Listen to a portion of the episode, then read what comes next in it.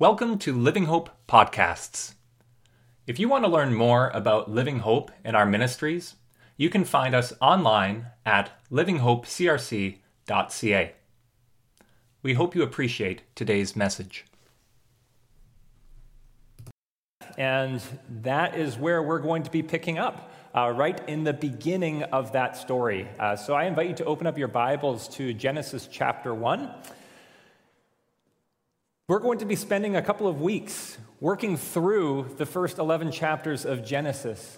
And as we look through these stories, I want you to pay attention of, of towards their importance.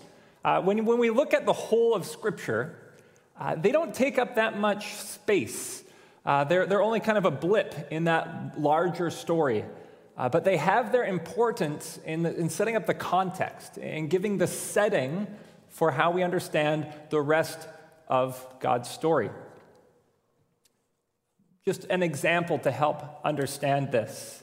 Uh, when I was in middle school, I went to go see a, a, real blockbuster film, a real great one. It was uh, by the name of Twister. Uh, it's a movie about tornadoes. Um, back then, uh, we had to call the, the theater to figure out what time movies were actually showing. And we got our wires crossed. We couldn't quite figure it out, and we showed up like 10 minutes late. Uh, and it was fine. Like, we, we it was entertaining enough, but there were little gaps in the story. We didn't really understand why everyone was doing what they were doing. Well, afterwards, we talked to someone that watched the whole thing, and we found out that the beginning was actually very important. Uh, the main character, it, starts off with her as a young child where she has this really close encounter with a tornado and loses her father in the process. And this sets it up. The whole rest of the story is about this person and their passion for understanding out how tornadoes work and how they can help prepare other people for these types of things. When we heard that, when, when we heard that part of the story, we, like it just was an aha moment. We, we figured out why she had made all these different decisions. Genesis 1 is an important story like that. It's just, again, that little blip in the length of the story, but it's essential in how it gives the setting. It gives the backdrop for the whole story. Now, I also want you to picture with me uh, say we got to the movie theater and we sat down, we knew the people right next to us, and we said, okay, kind of give us the origin story. Tell us, tell us where we are. What we do not want the person to tell us is to say, okay, so someone wrote a script and then they, they sent it off to producers, they hired some actors, they, they made a movie, we're watching a movie. Uh, that, that's not the, the answer to the question that we're asking. The question that we want to know is why are the things happening on the screen? What's motivating the characters here? What story are they a part of? Uh, sometimes when we read the Bible, we have a similar issue when we come to the text. We ask how questions where we should be asking why questions. And Genesis chapter 1 is a famous case for this. We treat a passage as though it's about how God created the world when we should be primarily focusing on why God created. So, when we look at the original intent of this passage, we'll note that it's intending on answering this deeper why question. People want to know what story they're part of, who's in charge, why did God create the heavens and the earth? What sort of God is this God? They're, they're essentially, they're coming into their seats in the theater and the setting for their lives, and they're asking, what story are we part of? So, with that as our foundation, I want you to enter into the story considering how could this, this story that we're reading point towards that why question?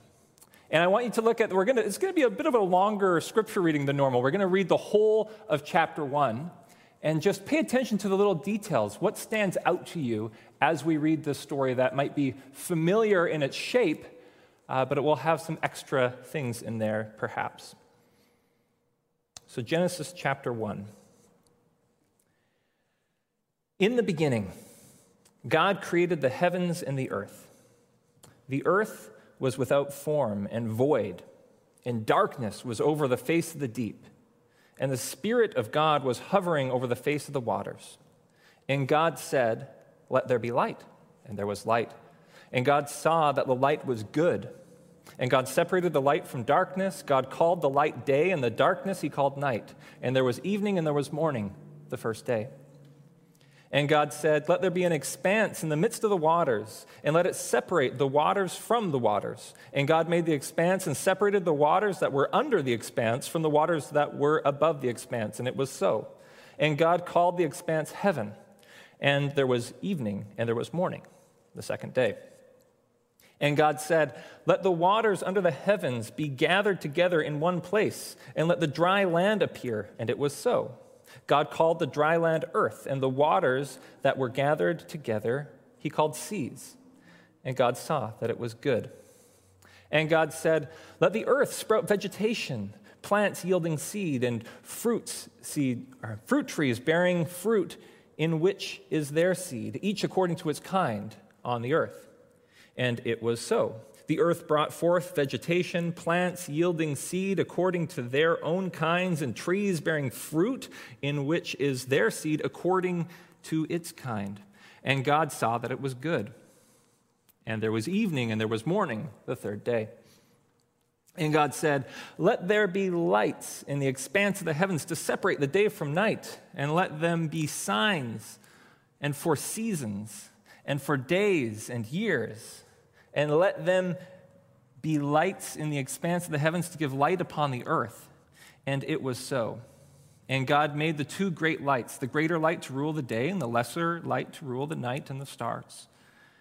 And God set them in the expanse in the heavens to give light on the earth, to rule the day and over the night, and to separate the light from the darkness. And God saw that it was good. And there was evening and there was morning, the fourth day.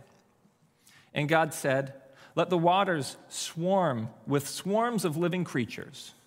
Let the birds fly above the earth across the expanse of the heavens. So God created the great sea creatures and every living creature that moves, with which the waters swarm, according to their kinds, and every winged bird according to its kind. And God saw that it was good. And God blessed them, saying, Be fruitful, multiply Fill the waters and the seas. Let the birds multiply on the earth. And there was evening and there was morning, the fifth day. And God said, Let the earth bring forth living creatures according to their kinds, livestock and creeping things, and beasts that fill the earth according to their kinds. And it was so. God made the beasts of the earth according to their kinds, the livestock according to their kinds, and everything that creeps on the ground according to its kind. And God saw that it was good.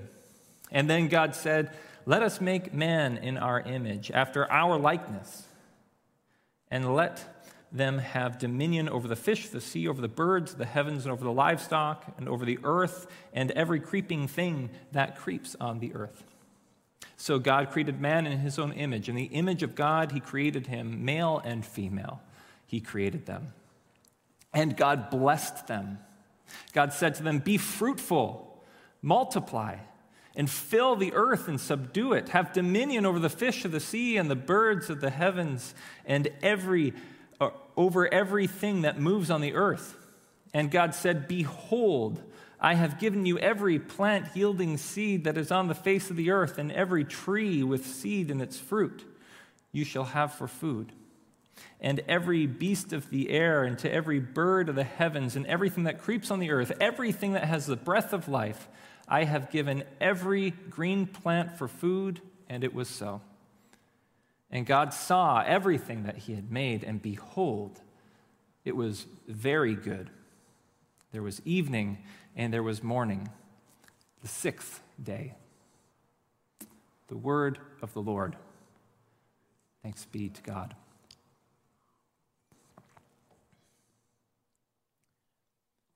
Admittedly, we're, we're, we did not quite finish the story. There's three more verses that go into uh, the next chapter. Um, the chapter headings were added later on, and this was one of the primary ones, but we're going to pick up that story uh, in the next week. So we'll leave it at these first six days.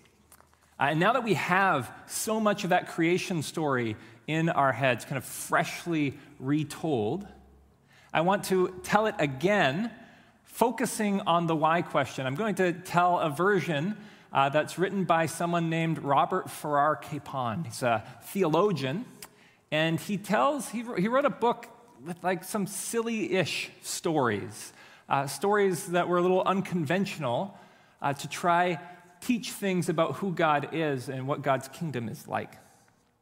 He has this one story here, and it's titled, Let Me Tell You Why God Created the World. Goes like this One afternoon, before anything was made, God the Father and God the Son and God the Holy Spirit sat around in the unity of their Godhead discussing one of the Father's fixations. From all eternity, for a very very long time, it seems he had this thing about being, about existing. He would keep on thinking of all kinds of unnecessary things, new ways of being and being alive, new kinds of creatures in living things like moss and turtles and cats and mice and you and me. And as they talked, God the Son suddenly said, Really, this is absolutely great stuff. Why don't I go out and mix up a batch? And God the Holy Spirit said, Terrific, I'll help you. So they all pitched in. And after supper that night, the Son and the Holy Spirit put on this tremendous show of life for the Father. It was full of water and light and frogs, and pine cones kept on dropping all over the place, and crazy fish swam around in wine glasses. There were mushrooms and manatees, grapes and geese, tornadoes and tigers, and men and women everywhere to taste them, to juggle them, to join them, and to love them. And God the Father looked at this whole wild party and he said, Wonderful, just what I had in mind. Good, good, good. And all the Son, or God the Son and God the Holy Spirit could think of was the same thing Good, good, good. So they shouted together, Good. And they laughed for ages and ages, saying things like, How great it was for things to be, and how clever it was of the Father to think of the idea, how kind it was of the Son to go through all that trouble of putting it together, and how considerate of the Spirit to spend time directing and choreographing. And forever and ever, they told old jokes and laughed and danced with this creation that they loved.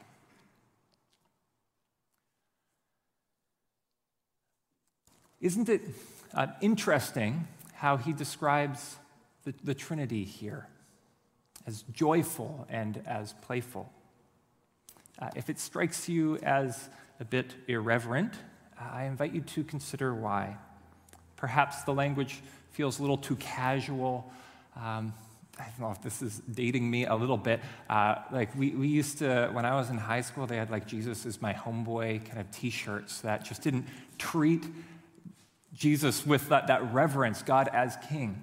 Uh, and, and Robert Farrar Capon, this theologian who wrote this, acknowledges this. He, he says, I admit it is a crass analogy, but crass analogies can sometimes be the safest. Everybody knows that God is not three old men throwing olives at each other. Not everyone, I'm afraid, is equally clear that God is not just some cosmic force that they've made up in their minds. This story is meant to push us towards orthodoxy. It's, it's meant to push us away from the sense that when we read the creation story, we're reading about a, a, God who kind of coldly and distantly creates this world and just kind of sets everything in place and then leaves it alone.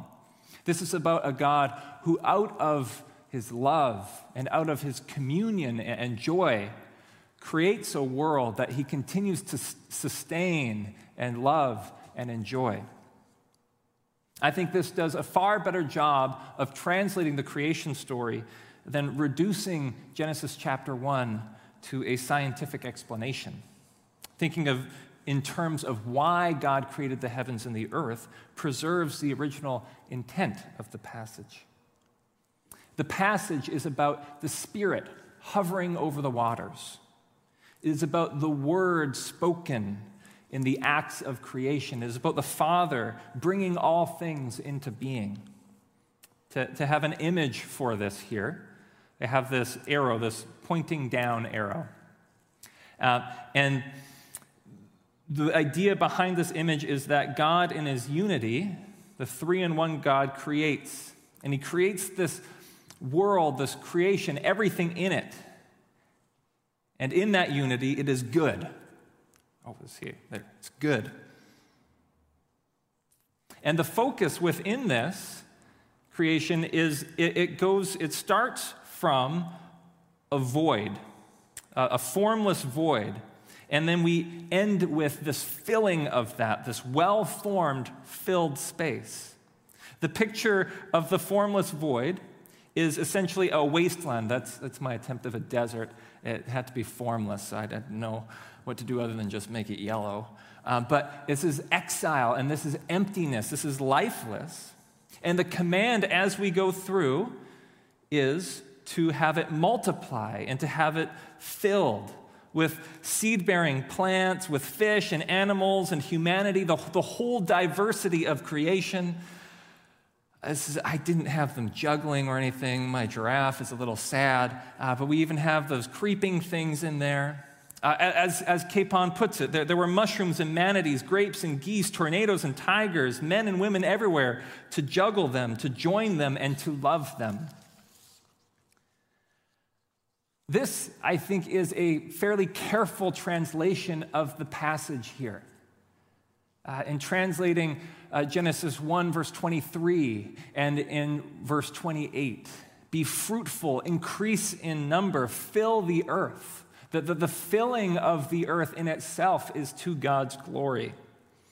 It means that when humanity is given dominion, they are to enjoy the things of creation. They are to delight in it. They are to find it amazing, to wonder at it, to study it, to fill all of creation, to bring it into its flourishing. As God created, creation at the end is seen to be good. Uh, simply in that existence, it is good. Uh, in theological terms, when, when, we talk about this, we, we could say that God does not create out of necessity. And what theologians mean when they say that is that God didn't need to create. He, it wasn't because he was needy, it wasn't because he was lonely, uh, but it was out of God's desire to share this love that he has. This is something that we believe about God. God loves us in our very existence. Uh, we, we, don't need to do anything to warrant this love. Uh, we, we, we don't do things to try and merit it. It's not about us being productive so that we can be loved. But God loves us as his creation. And this love extends to us wherever we are, whether this is in our times of slowing down whether this is in time of our times of solitude, our times of being productive, or our times of being less productive. In the midst of wherever you are, this reminder is here that just in your existence, God loves you. God longs for this filling of creation, for more and more things to be and to enjoy His goodness. This understanding here often gets hijacked by another conversation, one that's largely about religion versus science. It's a conversation that's very important, uh, but stepping away from what the passage is about, stepping away from the understanding of why God was creating everything.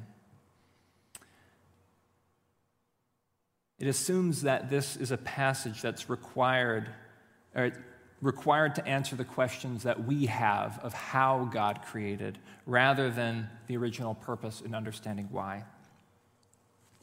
Uh, to help us understand this, I, I, found a sentence to be really helpful, um, and it's this uh, The Bible is written for us, but not to us. Uh, the Bible is written for us, but not to us. Uh, so, so what I mean by that, uh, let's say um, I lived in Guinea Bissau in Western Africa for a while. And when I got there, if I purchased something that had instructions that came with it, that I had to help put it together, I could say that those instructions were written for me. Uh, they were for whoever owned that product. But it wasn't written to me, it was written to people in that country that spoke a different language. So, in order for me to understand it properly, I had to have it translated uh, so that I could use it for how it was intended.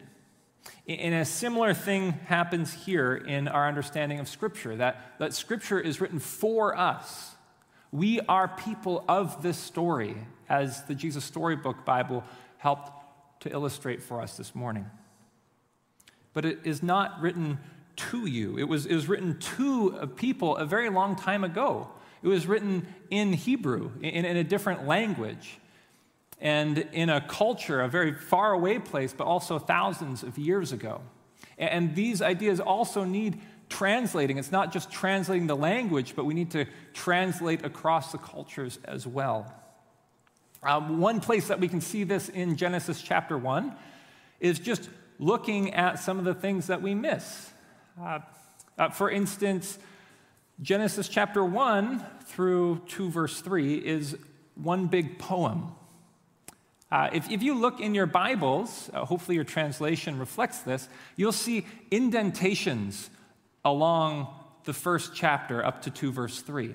Uh, this gives us a little bit of a hint. When, when you get to chapters 2, verse 4, when you look at other historical accounts, uh, the, the paragraph indentation's more normal. When you, when you look at Genesis chapter 1, it's a lot more like the Psalms.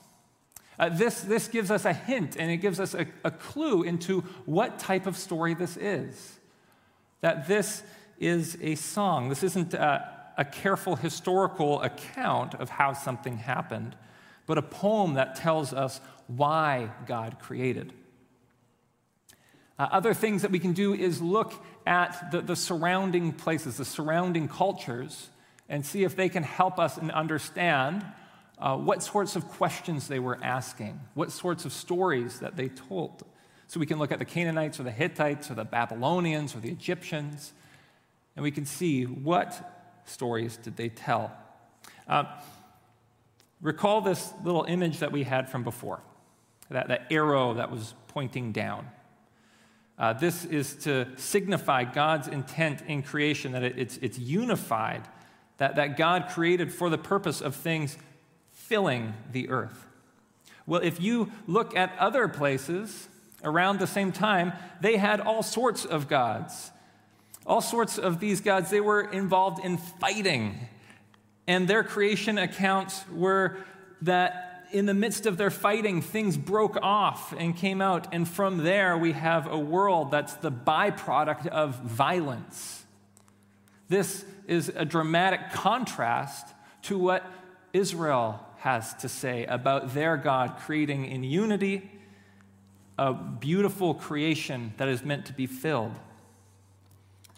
Also, you find in this story, um, humanity is uh, in, in the stories that they would tell, uh, humanity is often in, in shackles. They are, they are slaves to these gods up there just to do simply their bidding. And if not slaves, then they're meaningless. They're these accidents left to roam the earth, and, and maybe they try to manipulate these gods. Um, in contrast to this, we have our story of a God who creates humanity in his own image and gives them command over this good creation.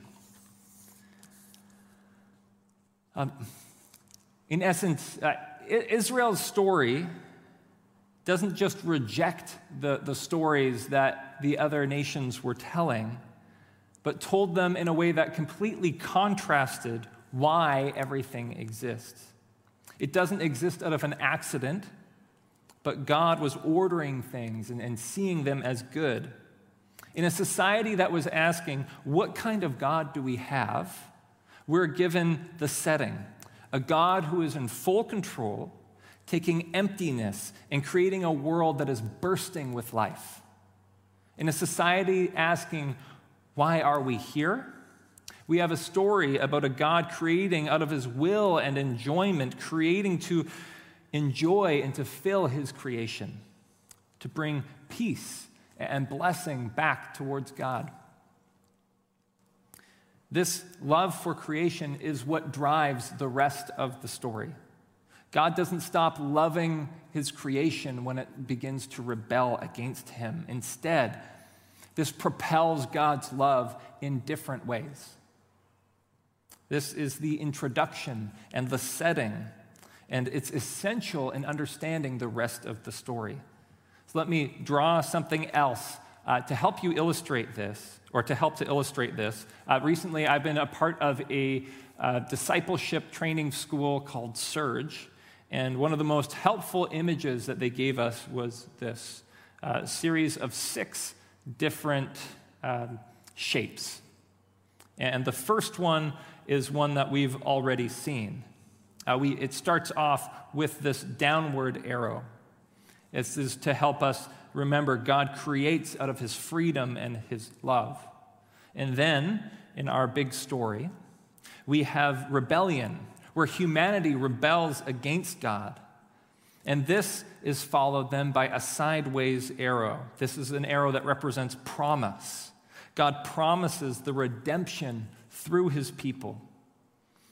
And at the center, in the response, we have the cross. The cross is this redemption, Jesus fulfilling the promise. In Jesus' death and resurrection, we have the answer to that rebellion. And from there, we have the church which is sent to bring God's rule into the world, to fill creation with God's glory and joy once again through the Spirit's equipping. And the big thing that I want to point out is where this finishes. Um, often, I think, uh, when people would tell the story, they would want to have an upward arrow at the end. Uh, but if we look at Scripture's full story, we find that it ends with this downward arrow, with restoration. The Christian vision of salvation is not about going up, it is about heaven and earth meeting. It is about renewal. And what is being renewed? It's creation. It's the joy of that first story, where all is good. It is not simply a retreat back to the creation narrative, but it's about reclaiming the goodness and doing it in new ways. We do this as spirit filled people, knowing that God is working in us, that this is the same God who took all that emptiness and that void and created life, who brought all things into being. That God is the one that is working new creation in us and empowering us to do so in this world. So, to take it back to the analogy that we started with, we were sitting in the movie theater and we ask, What's happening? What has happened? And the response is that the story that we are a part of is one where God is in control, who creates a good creation out of love and invites us into friendship with Him and towards the renewal of all things. There are many other things that we can take from this, but I want to leave you with just three things here. First, the reminder that God is in control. This is not some sort of chaotic mess that results in the gods being at war. God created from this emptiness, and He brought life, and He can do that again. Often, we try to take control rather than giving it into God's hands. In, in, in which ways can you be offering that control back to God? Second, I want you to imagine the delight of God simply loving you in your existence. God didn't need to create, it wasn't because he was lonely or incomplete. Creation is an act in order that God can share his love freely with others. Do you believe that God loves you in your very existence? This is not a love for the things that you have done, the things that you have merited, but that you are simply part of His wonderful creation, that you are loved. And third, as followers of Jesus, we believe that God has begun a new creation in us. That we are a people who enter into renewed creation, reclaiming the joy for which it is intended. Shining light into the shadow places, fixing things that are broken, or simply enjoying and delighting in what is good and what is beautiful. What ways can you be going out and enjoying God's creation, taking delight in it as we should. As followers of Jesus, what ways can we share in God's delight of creation? How can you express that joy back towards Him as praise? Let's pray. Dear Lord, our world belongs to you. You created all things out of your joy and for love. And may we find joy and love in these places where we are, where there is darkness and sadness hatred, where your goodness in creation is hard to see. Help us to be people who acknowledge that this is not the way that it's supposed to be, and to seek healing through your work in us. In places where Scripture is confusing, uh, may we be stewards of your word, attentive in reading it in a way that honors you and who you are.